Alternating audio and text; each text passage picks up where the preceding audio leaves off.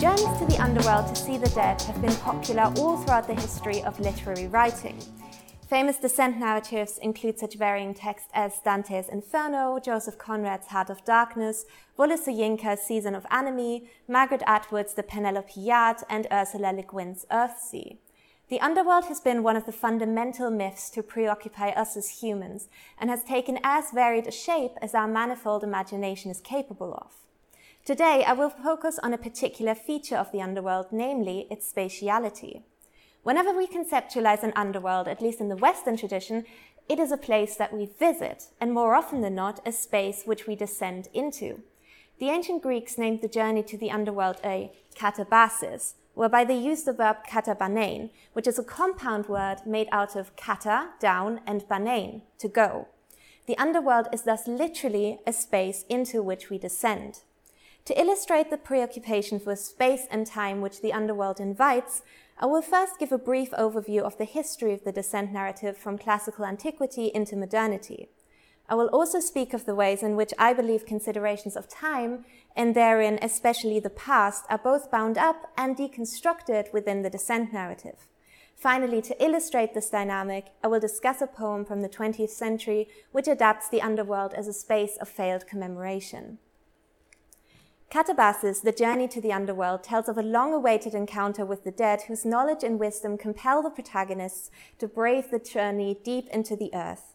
The journey allows for the hero to recover long lost memories, to gain knowledge of the future, and to be metaphorically reborn. In Virgil's Aeneid, for instance, the descent to the underworld allows Aeneas to reconnect with his father, to overcome his fa- past failures, and turns him from a Trojan War refugee into the military leader who can become the future founder of Rome. Likewise, the Odyssey describes a journey to the underworld, although the hero himself does not actually descend into its depths. Rather, the Odyssey describes a Nekyia, which is rather similar to our modern term necromancy, um, wherein the Nekyia describes the summoning of the dead to the overworld, although in the Odyssey it takes place in close proximity to the underworld. Also, the Odyssey um, describes an underworld episode that is closely centered around the past. It allows Odysseus to reconnect with his mother, Anticlea, confronts him with his dead war comrades, and Tiresias' wisdom illuminates the hero's journey back to his homeland, Ithaca. In fact, the narrative template of the descent journey was prevalent enough throughout antiquity that even in Plato's Republic, we find references to, through the use of the terminology of katabasis, Early on, Plato uses the verb kateben, meaning to descend, whereby he parallels the philosopher's journey down into the cave in his famous cave allegory with the hero's journey into Hades. The underworld inspectors did not only play a significant role in the imagination of epic poets and philosophers, though, but it also shaped the thinking of ordinary citizens in the ancient world. Sarah Iles Johnston has described how imagined encounters between the living and the dead were commonplace in the literature, mythology, and sociocultural rituals across ancient Greece. At times, thereby, the dead were portrayed as helpful voices that could be summoned to refresh someone's memory or to grant a piece of information. Iles Johnston recounts, for instance, the story of Periander and the ghost of his wife Melissa. Periander had misplaced an object in his possession. It's not transmitted to us what exactly that object was, but he decides to summon the ghost of his wife, Melissa, who, after her own wishes had been granted, reveals the location of the object to him, which is just this wonderfully banal story to involve the summoning of a specter rather than, you know, looking for it himself. He just decides to go through this entire ritualistic invocation. But Iles Johnston actually calls the story a textbook example of how relations between the living and the dead were supposed to work. However, the dead were not always as helpful as dear dead Melissa. Commonly, they were described as downright dangerous, and during crises, for instance, cities in the ancient world would often conclude that they were haunted by the dead. Cities thus celebrated civic days of the dead and festivals such as the Athenian Anthesteria, which involved rituals to avert specters from the houses of the city's inhabitants and to appease the departed. Through all these interactions with the departed, the dead were, as Susanna Turner phrases it, put on show to what often seems a surprisingly wide viewership. Monuments and cemetery spaces all carve out a visible and hopefully enduring space for the dead in the world of the living. And all of this created a fertile atmosphere for the ancients to see the underworld and its specters as part of their everyday lives and to reimagine the histories which the deceased had been a part of. But journeys to the underworld haven't only been popular in antiquity, of course, but it remains a famous trope all throughout the history of literary writing. Its seeming universality in being adapted has led to scholars such as Joseph Campbell to call it a universal adventure, Rosalind Williams calling it an enduring archetype, while Rachel Falconer has actually named the journey to the underworld an even more important trope than the notion of hell itself. Although many later rewritings of Catabasis adapt or otherwise draw on the famous myths surrounding Odysseus, Aeneas, or Orpheus, the descent has long become closer to a literary genre than a series of straightforward adaptations. Many descent narratives, for instance, engage with the ancient sources of Catabasis as well as its later adaptations. For instance, in J.M. Coetzee's novel Age of Iron, the protagonist Mrs. Curran's metaphorical descent into the South African townships is more closely inspired by Dante's Inferno than Virgil's Aeneid or Homer's Iliad. And Derek Walcott's choice to locate the underworld in an underground train station is certainly influenced as much by Homer's Odyssey as by Seamus Heaney's poem The Underground, wherein Heaney did the same thing just a few years prior. So the Catabasis genre is not one that has remained fixed and unchanged by historical time and context. Especially since the 19th century, the excavation of deep spaces within the earth has, in the words of Rosalind Williams, and I quote, served as a dominant metaphor for truth seeking, end quote.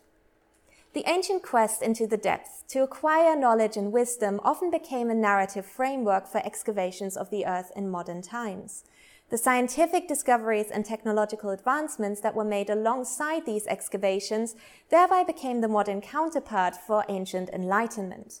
Without losing its sacred and mythical quality, developments in archaeology, anthropology, and even psychology have shaped the underworld into an imagined space located much closer to modern realities than to the fantastical time of ancient spirits and their prophecies.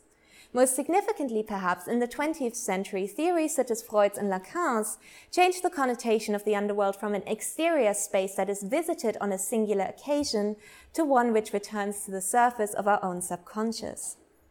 So the 19th century most prominently started to unearth the truth-seeking component of the descent narrative, but in a way the descent has always centered around the unconcealment of information and the obtainment of wisdom.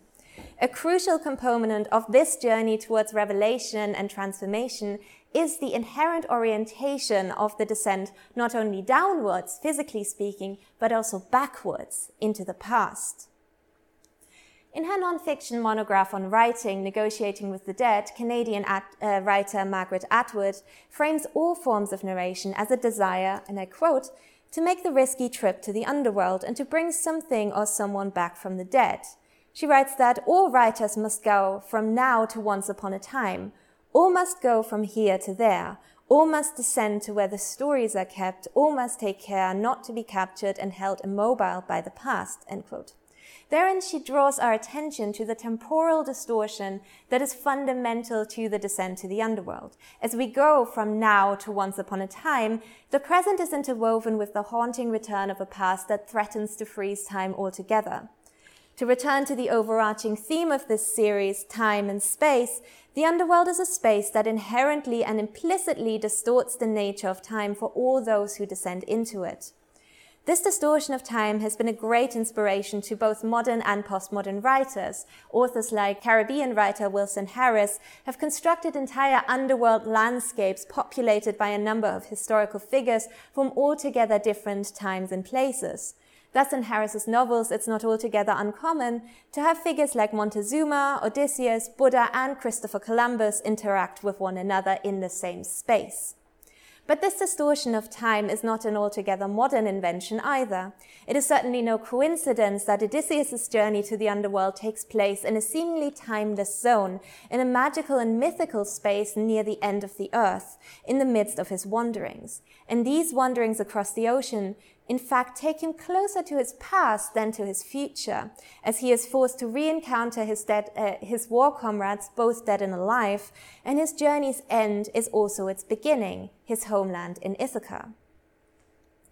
Since antiquity, the heroes of Catabasis narratives have had to brave the journey to the underworld in order to confront the past, to learn from it, or to despair at its irrecoverable nature.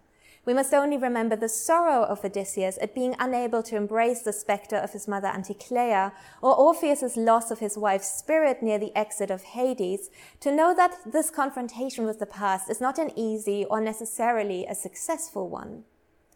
Within a quest that is fundamentally oriented towards the past, memory becomes an important, if not the central theme. Catabasis narratives are more often than not dominated by the memories of the dead. Although it is the oracular knowledge of the sage Tiresias and Anchises that drives Odysseus and Aeneas to seek out the underworld, the largest part of their descent are actually made up of fleeting encounters with dead loved ones, friends, comrades, and even enemies. These encounters force the heroes to remember and accept the misfortunes that have driven them to this lowest part of their journey, to Hades. The future that awaits them, it seems, can only be realized after they have confronted their past. So Odysseus is forced to face Ajax, whose death he inadvertently caused, while Aeneas is reminded of his former lover Dido when he passes by her shade in the underworld. Both the ghosts of Ajax and Dido refuse to speak to the protagonist, their silence emblematic of the divide and enmity which the hero's past deceitful actions have caused. While Odysseus tricked Ajax out of his spoils of war, Aeneas left the queen of Carthage after she believed them to be tied by the bonds of marriage.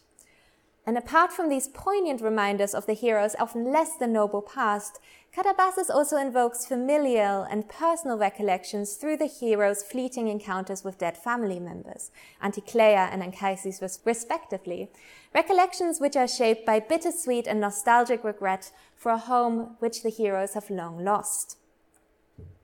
As they are confronted with aspects of their past they had forgotten or perhaps which they might wish to forget, the protagonists are also, perhaps inadvertently, remind the audience or readers of the existence of the dead. Thereby, Catabasis assumes the narrative function of a kind of memorial, something that is particularly significant, of course, in the largely oral society of Homer's Iliad and Odyssey. Odysseus' helmsman Elpenor bids the hero, Nestastai amaio, remember me, Therein, he rather directly asks for the hero himself and the poem's audience to keep him in their memory. Plus, within the epic, this tale is actually being recounted by Odysseus to the Phaeacian court, allowing Elpenor's memory to travel through the hero's own narration within the epic. So there's layers and layers of metatextuality here. This connection between spirits and their wish to be remembered continues to be explored throughout Greco-Roman antiquity. In Euripides' tragedy Hecuba, for instance, the ghost of Polydorus serves both as a reminder to the living of the atrocities that were committed by the Greeks, and the ghost also strives to be remembered by himself, retained within his mother's and the audience's memory. The yearning for memory and the threat of forgetfulness are also essential design elements in Plato's own version of the underworld in his myth of air in the Republic. And finally, we see this ghostly wish for remembrance recur in Virgil's Aeneid. Virgil was very much influenced by both the Iliad and the Odyssey in the conception of his own epic, so it's not altogether surprising that we find kind of fundamental design elements from the Odyssey and the Iliad recur in Virgil's epic. And indeed, uh, Aeneid 6 very much follows the kind of underworld episode of Odyssey 11. And there is even a corresponding figure to Elpenor, the sailor Palinurus, who died during Aeneas' journey to Italy. Palinurus is promised by the Sibyl, who functions as Aeneas' guide through the underworld, that, and I quote, Neighboring folk in cities up and down the coast will be induced by portents to appease your bones, building a tomb and making offerings there on a cape forever named for Palinurus. Receiving a proper burial, which this essentially amounts to, equals kind of receiving this uh, physical memorial for the accomplishments of one's life. And this played a hugely significant role in the ancient world. We can see this, for instance, in the importance that is placed on the burial of both Hector and Patroclus in the Iliad, whereby Achilles' refusal to return the body of Hector to the Trojans for a proper burial forms much of the central conflict of the later part of the epic. And this again speaks to the large cultural importance burial played not only within Homer's own epic, but also the society the epic was composed within. So, since antiquity, the underworld has functioned as both a literal and a metaphorical space in which the memories of the dead could be preserved, and the hero's catabasis into its depths guaranteed the transmission of their stories over generations. Memory retrieved through a catabasis assumes an important role both within the text and within the larger sphere of cultural communication, as the audience remembers the tales of the deceased and turns their specters into the markers of canonical narratives. A part of catabasis that also really speaks to this cultural preoccupation with remembering the dead are the catalogues of the dead, which we uh, find as a staple in most uh, famous catabasis narratives, both in antiquity and beyond, but especially in epics. These catalogues uh, serve as commemoratives of some of the most famous departed heroes of a recent or even mythological history. And while at times these kind of catalogs are even unrelated to the larger story the epic is telling, these episodes speak to epic's encyclopedic function as a kind of recounter of cultural memory. So, as a narrative device, The Descent is rather literally about the hero's journey of remembering. But this kind of narrative also invokes a more metatextual question about how we commemorate the past, how we adapt what has come before within the present imagination, and what role cultural memory plays in all of this. While the catabatic journey often begins with the hero's desire to recover what had previously been forgotten, the journey into the past frequently turns into a more self-conscious exploration of what remembering is and what it could achieve. The importance of memory as a thematic in popular catabasis myths is thus very likely to be inspired by a conceptual interest many writers have taken into the workings of memory itself. In antiquity, Mnemosyne, the ancient Greek goddess of memory and wisdom, was known as the mother of the nine muses and the founder of both the arts and the sciences. This central role of memory in the mythological realm reflected its foundational place within ancient Greek philosophical and academic discourses. Plato, the supposed devotee of the goddess of memory, and his student Aristotle wrote some of the most famous philosophical treatises on the nature and mechanisms of remembering in this cultural environment.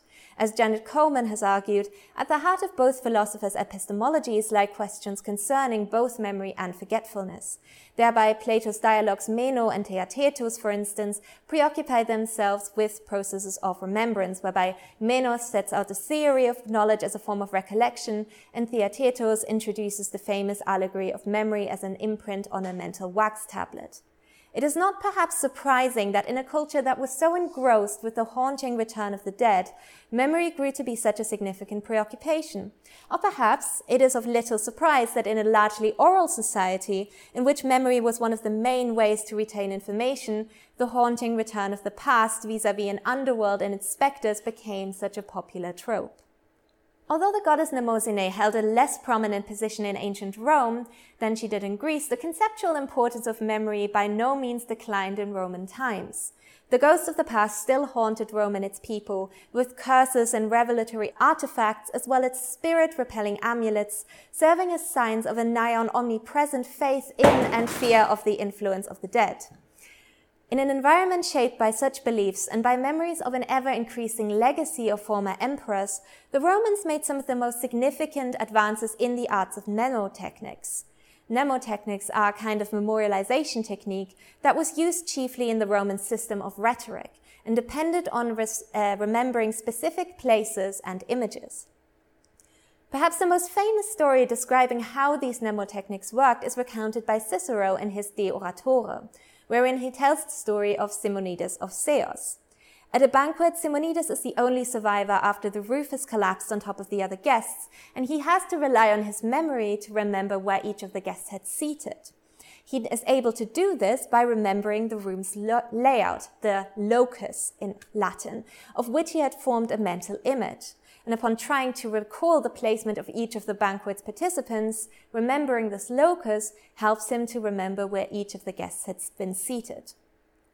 This emphasis on visuals and places in the Romans' preoccupation with memory is even reflected within the city's architecture itself, as has been discussed by David Larmour and Diana Spencer. They describe how quote, walking around the public places of central Rome brought the spectator into confrontation with the past at almost every turn, end quote. Greco-Roman Hades is a fundamentally physical space, a location that was sought out by mortal heroes and whose entrance could be crossed by the souls of the dead and mortals alike, well, as long as the mortals brought the necessary sacrifice. And indeed, in both ancient Greece and Rome, there existed physical locations that were conceptualized as a kind of underworld, some of the most famous ones being Heraclea Pontica, Tainaron, and Cumae. The underworld was thus not only a space that existed in people's imagination, but was a locus memoriae, a place of memory that could be visited in reality. And this kind of conception of real world places as locus memoriae very much comes out of this cultural preoccupation with memory that exists in relation to space. In his famous monograph, The Production of Space, Henri Lefebvre uses the example of the classical underworld to explain the creation of what he terms, quote unquote, representational spaces. These spaces, quote, embodied complex symbolism, sometimes coded, sometimes not, that were linked to the clandestine or underground side of social life and also to art, end quote. Spaces which take on this kind of capacity as signifiers become, in Lefebvre's words, quote, the dominated and hence passively experienced space which the imagination seeks to change and appropriate, end quote. He uses as an example a mundus, a pit or publish rubbish dump in the middle of the ancient Roman cities, which is turned into an underworld-like space in the minds of the citizens. This allowed the Romans to incorporate what Lefebvre terms the abyss into their everyday lives in a graspable manner. Lefebvre notes how representational spaces thereby effectively speak to their inhabitants and visitors, serving as fluid and dynamic areas of signification. Perhaps after the so, uh, particularly after the so-called spatial turn in academic research, memory scholars have likewise discussed how different social concerns and ideas are often bound up with certain spaces through the workings of cultural memory and imagination. Throughout its long reception history, the underworld has remained a metaphorically potent deathscape that just waits for our imagination to fill in the blanks within an implicitly recognizable mold. Its common narrative as well as physical structure of inviting a descent into the depths also invites us to think of a descent into the past and to assign to this structure a significance within our contemporary age. Therein, the underworld most commonly assumes one of two significances. Either it becomes a deathscape that facilitates a kind of healthy transition between past and present as part of the hero's quest, or most commonly in its reception in the 20th century and beyond, it becomes a memorial space whose failure to stir up authentic memories causes the re-traumatization of the hero, who therein often becomes emblematic for a single or a community of mourners.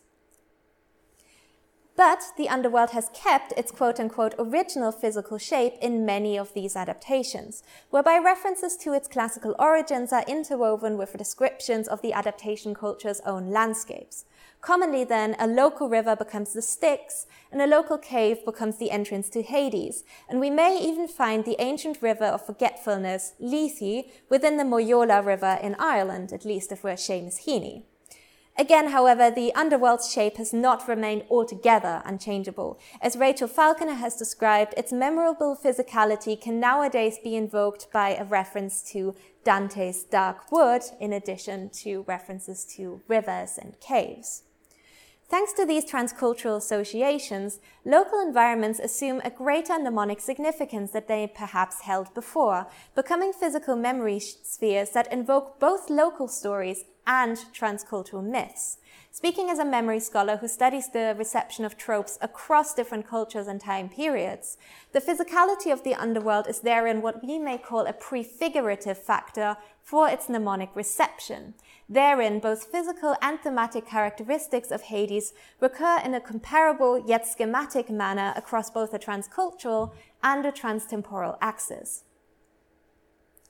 As one of the earliest memoryscapes, the underworld provides a uniquely stimulating and self-reflexive framework for an analysis of the connection between time and memory, and therein between space and time. Ideas surrounding physical embodiments of memory lead back to such early tales as the imprint on a mental wax tablet. And to quote classical philologist and memory scholar Jan Assmann, quote, Memory figures need to be given substance through a particular setting and to be realized in a particular time, end quote. But in modern scholarship, this link between material objects and spaces and processes of remembering has most famously been conceptualized within Pierre Nora's famous scholarly collection on lieux de mémoire.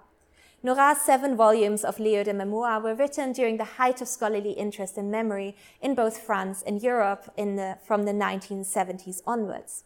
In his work, Nora describes his so-called lieux de mémoire as both physical sites, objects, as well as imagined sites of memory, such as uh, Marcel Proust's celebrated Petite Madeleine. He thereby strives to analyze their significance in both a material, symbolic, and functional sense.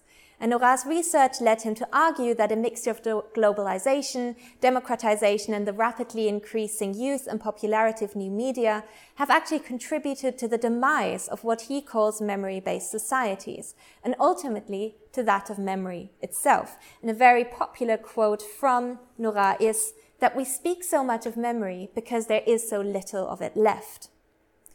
Nora therein contrasts so-called milieu de mémoire to his lieu de mémoire, social environments, milieu of memory, which are continuously disappearing with the rise of globalization and technological advancements.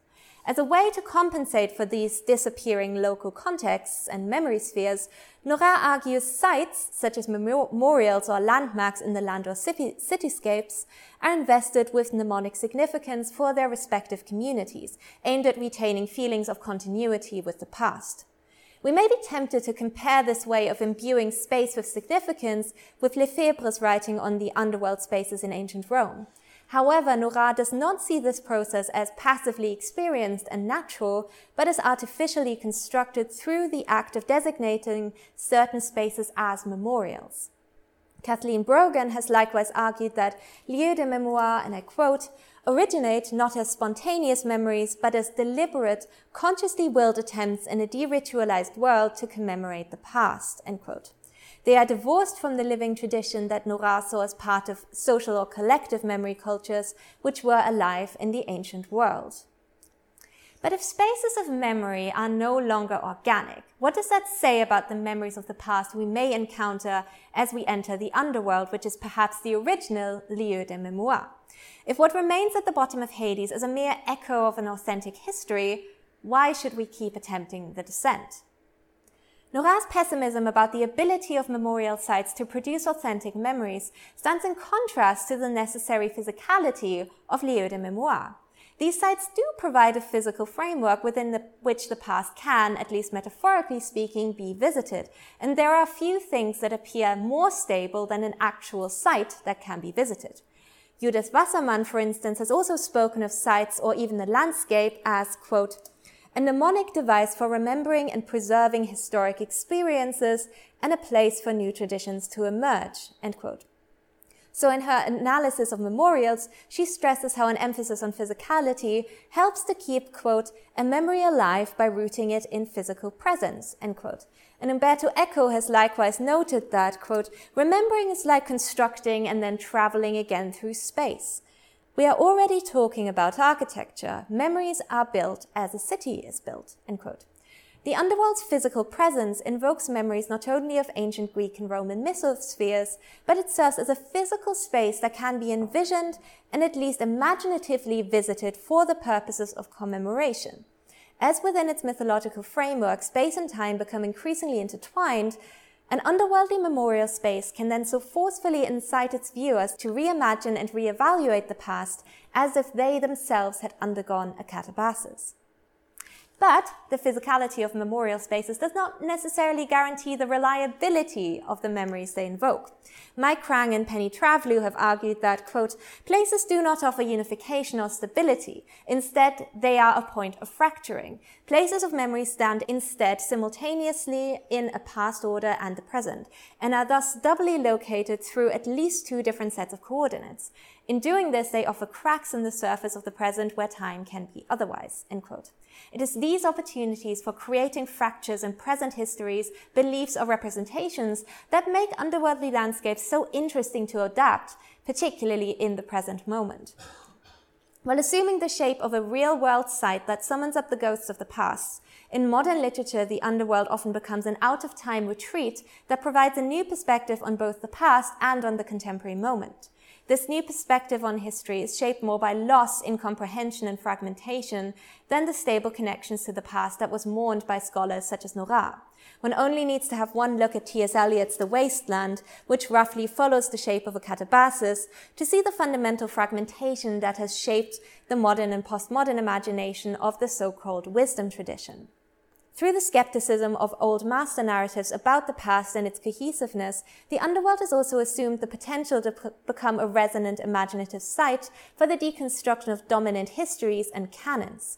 Thereby, the hero's katabatic quest is able to unearth previously unheard of and divergent narratives that opens up new possibilities for the future.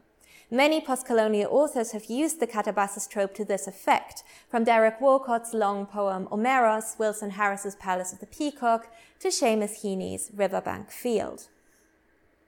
To explore this modern dynamic of catabasis more thoroughly, I will now discuss a poem by Michael Longley, a 20th and 21st century Northern Irish, Irish poet. Longley's poetry features a kind of fundamental pessimism about our ability to connect with the past that separates his work from many 20th century and post-colonial catabasis narratives. One of the most resonant subjects in Longley's poetry is this question of how we remember the past, a question which he ponders as he remembers antiquity. As Longley reworks his own memories of the Greco-Roman mythological tradition, he simultaneously foregrounds questions of how remembrance is possible and appropriate in the first place. When Longley's adaptation of classical themes is explicitly bound up in Irish political contexts, it usually pertains to questions such as how best memorialize the fallen of the Troubles.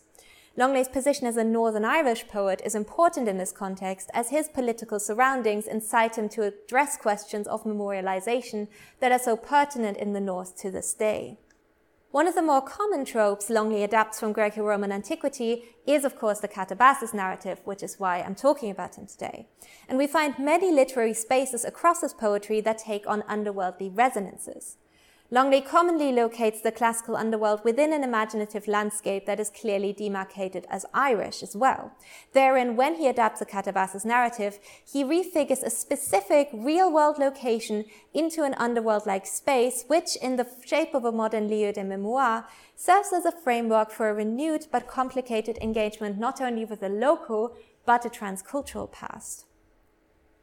In Longley's poetry, the descent into the past is always difficult and complex. At the time of his writing, the issue of memorialization became increasingly politically sensitive in his home country of Northern Ireland. During and after the Irish Troubles, attempts to memorialize the fallen of the conflict gave heed to heated debates over who should be uh, commemorated, where, and how. Nuala Johnson has uh, described how, and I quote, while national politicians, local councillors, and members of the churches could all agree that some public marking of remembrance to the fallen was desirable, the use of public space for such activity was consistently contested. John Turpin provides perhaps the most obvious example for this as he relates how in Northern Ireland proposals to create memorials to the independence movement often proved so problematic that almost next to none of them were actually constructed, as they would have been perceived as a challenge to the unionist regime. It was during this time that geography was noted to take on a crucial role within the politics of remembrance, and those planning memorials, marches, or other public forms of commemoration became increasingly wary of its role and reception. In this assessment of Longley's poetic memorial spaces, I read his adaptation of the underworld and of catabasis with reference to these discourses around memorials in modern Ireland. I suggest that Longley infuses classical imagery into Irish environments to both invoke the timely discourse around commemoration in Northern Ireland and to detach himself from possible controversies around memorializing either side of the conflict, preferring to present a more general stance on ways of resurrecting the past. As Longley adapts the classical underworld throughout his poetry, he often engages with the idea of speechlessness. Headstone is one of the poems in which Longley frames an encounter with the dead as one in which it is silence that concludes the traditional hero's quest into the underworld.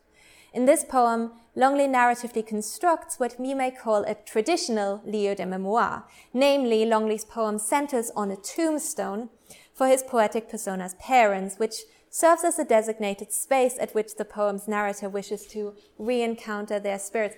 So Longley locates his parents' tombstone in a typically Irish landscape. Longley's detailed descriptions of different places in the landscape is clearly colored by an element of nostalgia for the places that the poetic eye wanted to ask his father about.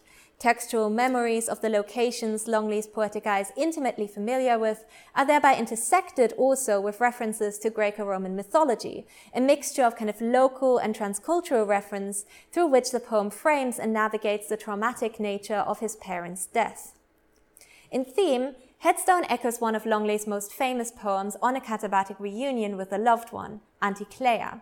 Anticlea is, is Odysseus' mother, who he futilely tries to embrace in the underworld episode of Odyssey 11. Longley's Anticlea centers entirely around an indirect question from son to mother, which remains unanswered by the time the poem closes. Likewise, in Headstone, Longley's poetic persona begins the second stanza with the wish of asking a question. Quote, I wanted to ask him, his father, about the lockkeeper's house and about the towpath, end quote.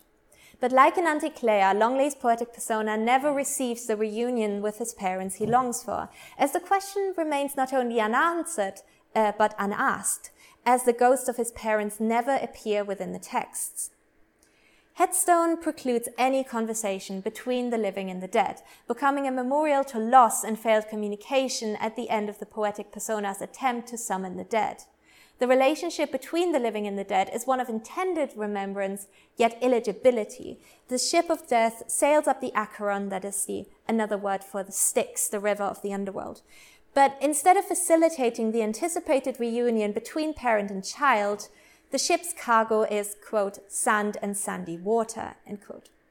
As readers, we are familiar with this two-sided form of commemoration from classical katabasis narratives in the Odyssey or the Aeneid, in which the hero is able to ask the deceased one last question, and in which the ghosts themselves are able to ask the living to remember them. But this kind of interaction is impossible now, and the deceased are permanently alienated and lost from the world of the bereaved. Longley's use of a headstone as a symbol for this separation from the past, remember the poem itself is called Headstone, is very interesting, as the motif of the firmly constructed stone monument deliberately contrasts this fleeting relationship with the past that is captured within the poem. As we've seen in the previous discussion of Lieu des Mémoires, such a contrast draws attention to the false economy of assuming that memorials hold a stable meaning and can provide a fixed gateway to the past. And indeed, in researching Irish monuments and tombstones over the last centuries, critics have found that they are a biased and elite source of information in the past, since they only mirror how the deceased wanted to be perceived, while certain parts of the population, such as the poor, are always passed over in such representations. Clodagh Tait reminds us that particularly, and I quote, Funeral monuments should therefore not be regarded as decorative devices or plundered for factual information. Neither should they be considered as fixed or immutable signs, since their context and often their meaning attributed to them may have changed in the period that separates us from their creation. In Longley's poem, the past is permanently lost, even to the hero willing to brave the perilous descent into the underworld, whereby the memorial potential of the tombstone stands in stark contrast to the poem's inability to establish a true connection to the dead. As Longley defamiliarizes the local memorial landscape by means of a transcultural reference to Greco-Roman myth, the poem's tombstone ceases to be symbolically tied to only the political structures of memorialization in Northern Ireland. Instead, it becomes emblematic of a wider conversation about remembering and reconnecting with the past. Considering the controversies relating to memorials in Northern Ireland, Longley's references to classical antiquity and its descent journeys allows him to circumvent implicitly making a statement around the politics of remembrance specific to Ireland. The poetic persona instead tries to find comfort in a seemingly universal story of loss that he remembers as he is trying to find a connection to his own past. But while Longley's sociocultural environment is never explicitly referenced in Headstone, it is of course a background influence on his uh, thematic preoccupations. Within the poem, Longley seems to generalize his personal despair over a lost connection with his parents into a generational issue about the impossibility of relating to or successfully recalling the past. What's important is that it's not the protagonist himself who fails at his katabasis due to some kind of mistake he makes, like Orpheus turning around just before he and Eurydice are able to leave the underworld. It is the ship of death that remains empty as it sails up the Acheron. And so the problem is fundamental, not personal. As has been discussed by many memory scholars working on Ireland, the trauma surrounding the Irish independence fighting, as well as the troubles that continued throughout much of Longley's life, has led to a fracture in Irish cultural memory, which has been shaped by the feelings of loss and grief. Longley's headstone sketches up such a trauma ridden memory culture. The memories of his family are intrusive, driving the imagination of the poetic persona towards the underworldly river. But no productive engagement with the past is possible, even at the most significant of memoryscapes, at a headstone. There can be no heroic katabasis narrative, recalling the successful descent journeys of Greco-Roman heroes. Instead, we witness a failed attempt to engage with the past that only expresses itself through silence. The despair of the poetic persona, as well as his inability to reconnect with the dead, does appear sim- uh, symbolic for the Irish nation at large.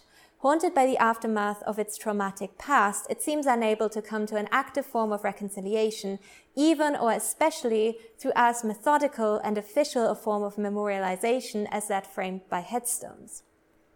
At the same time, the references to such universal tales as the Katabasis narrative broaden the poem's significance to more global scales and open the curtain to a 20th century haunted by the traumas of war, disillusionment, and increased cultural fragmentation.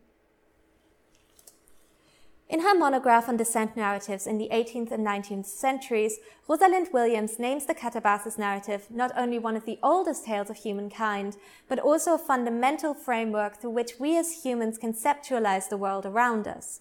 She writes, and I quote, Stories of the descent to the underworld are so ancient and universal that their fundamental structure, the opposition of surface and depth, may well be rooted in the structure of the human brain, end quote. Memories of the underworld have engrossed a global imagination since the dawn of time, but these memories found their new haunting ground in the 20th century. An almost overwhelming preoccupation has consumed the 20th century as it is still working through ways of comprehending, processing, and overcoming the collective trauma of the Holocaust, Hiroshima, the fights against and remnants of global colonial efforts, the Cambodian killing fields, the Rwandan genocide, and the Latin American counterinsurgence campaigns. As David Peat writes in the preface to From Certainty to Uncertainty, and I quote, while the 20th century began with confident certainty, it ended in unsettling uncertainty. Never again will we have the same degree of pride in our knowledge. In our infatuation with science and technology, we overestimated our ability to manipulate and control the world around us. We forgot the power of the mind's irrational impulses. We were too proud in our intellectual achievements, too confident in our abilities, too convinced that humans would stride across the world like gods. Today we are wiser and more cautious. The 20th century and much of the 21st century as we have experienced it has been engrossed with a general mood of uncertainty about both the past and the future the promise to return, to descend into the past, to change what has come before, or at least to look at it one more time, is part of a larger societal impulse of regret, nostalgia, and a fervent wish for change. It is no wonder that the 20th century authors and artists continue to return to perhaps the most famous myth about the descent not only into the underworld, but into the past. But the global hellscape these authors envision is not the one we remember from classical antiquity. Inspired by the existential uncertainty and cultural displacements of modern life, the ancient climax of the descent narrative, the hero's enlightenment and subsequent transformation, is often replaced by moments of plurality, ambiguity, silence, or loss. Now, this doesn't necessarily have to be a bad thing, as katabatic encounters are shaped by numerous opportunities rather than the deterministic prophecies of ancient epic. They are able to preserve multiple possibilities to look at the past as well as to conceive of the future. Underworld spaces are capable of inviting us to descend and change the past, and they deconstruct our perception of time with the intruding force of both wanted and unwanted memories. However, as one of the most pervasive memoryscapes throughout human history, the underworld's pervasive mnemonic potential more often than not stands in stark contrast with the frailty and inadequacy of our own ability to remember and to learn from the past. And on this depressing note, thank you very much for your attention.